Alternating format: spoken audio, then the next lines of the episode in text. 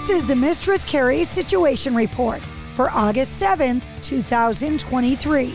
Your daily entertainment headlines, industry info, and everything rock. Over the weekend, Metallica kicked off the North American leg of their M seventy-two World Tour at MetLife Stadium in East Rutherford, New Jersey. The band's sixteen-song set kicked off with Creeping Death and included three tracks from the band's latest album, seventy-two Seasons. Metallica's two-night stand at A T and T Stadium in Arlington, Texas later this month is set to be live-streamed to movie theaters across the globe. It'll mark Metallica's first appearance in Texas since November of twenty twenty-one, when the band played before, during, and after a triad combat event at Globe Life Field. You can go to Metallica dot film to get more details on the live stream. Metallica's shows at MetLife Stadium included pre-concert performances by Prong on August fourth and Overkill on August sixth in the G section of the MetLife parking lot at three p.m. each day.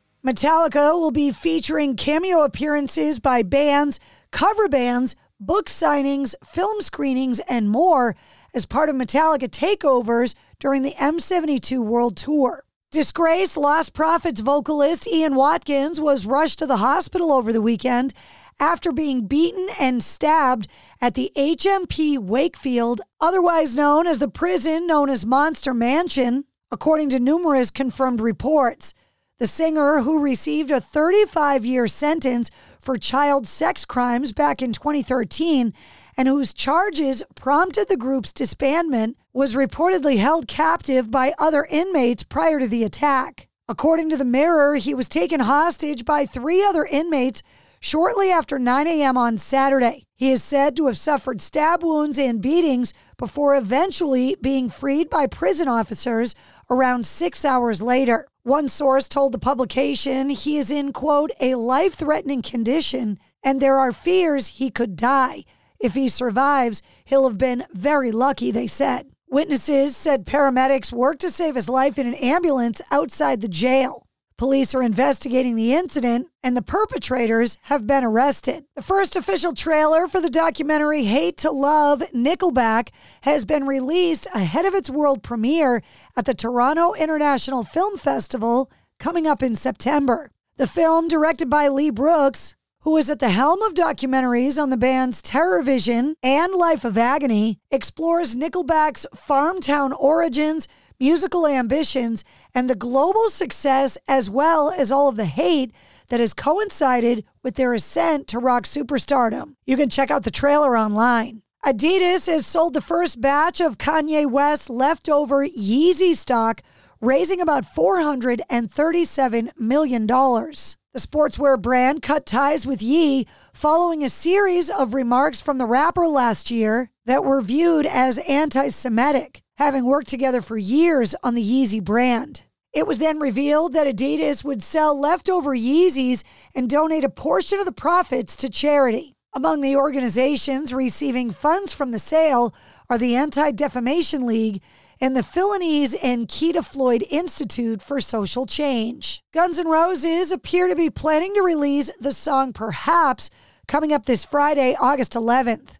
The song is reportedly a leftover track from the two thousand eight release Chinese Democracy. The Kinks paid tribute to their late keyboard player John Gosling, saying, quote, he has been a friend and important contributor during his time with us. The former keyboardist died at the age of seventy-five. He joined the band in nineteen seventy ahead of the Lola album. In a statement, the band said, we are deeply saddened of the news of the passing of John Gosling. We're sending our condolences to John's wife and family. And the rock community has responded to the recent announcement of the death of comedian Paul Reubens, who made Pee Wee Herman famous. Dee Snider from Twisted Sister said, Pee Wee Herman, a k a. Paul Reubens, we shared a moment. It was Pee Wee's decision for Twisted Sister to be performing Burn in Hell during that scene in the film. Scott Ian from Anthrax said, decades of laughter and a wonderful and kind man.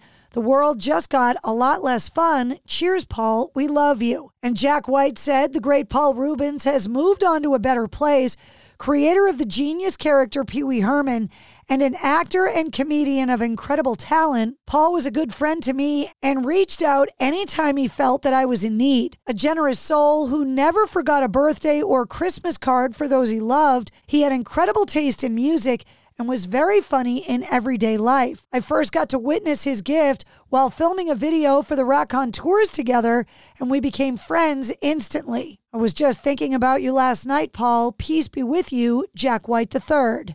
This past Friday, Wolfgang Van Halen's band, Mammoth W V H, released their sophomore album, Mammoth two. And on The Rock Show with Johnny Walker, during the Rock Gods segment, Wolfgang Van Halen picked Dave Grohl as his choice for his rock god, saying, quote, I've chosen Dave Grohl because he just inspires me infinitely in songwriting and capability as a musician. I really admire how he came from Nirvana and then after that sadly ended, how he was able to build his own thing with the Foo Fighters. It's how I mirror a lot of my existence, so where I've come from and what I've tried to do with myself, so he's everything I aspire to be. The Replacements are revisiting their nineteen eighty-five major label debut, Tim with Tim, Let It Bleed edition. A deluxe reissue arriving September twenty-second, clocking in at sixty-five tracks. It begins with a long-awaited fresh mix of the original album.